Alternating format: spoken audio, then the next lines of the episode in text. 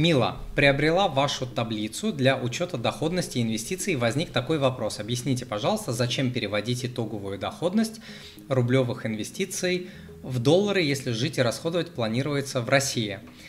А, я это всегда делал и делаю по той причине, что э, я всегда хотел вести свои финансы в твердой валюте.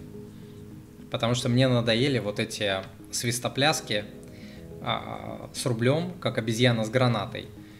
Вчера 35, завтра 70, потом 50, потом 200, потом 150, потом 75 и так далее. Невозможно вообще понять, там, у тебя много, мало, там, что, сколько ты зарабатываешь и так далее. Поэтому а, я всю свою жизнь, свои финансы веду в долларах.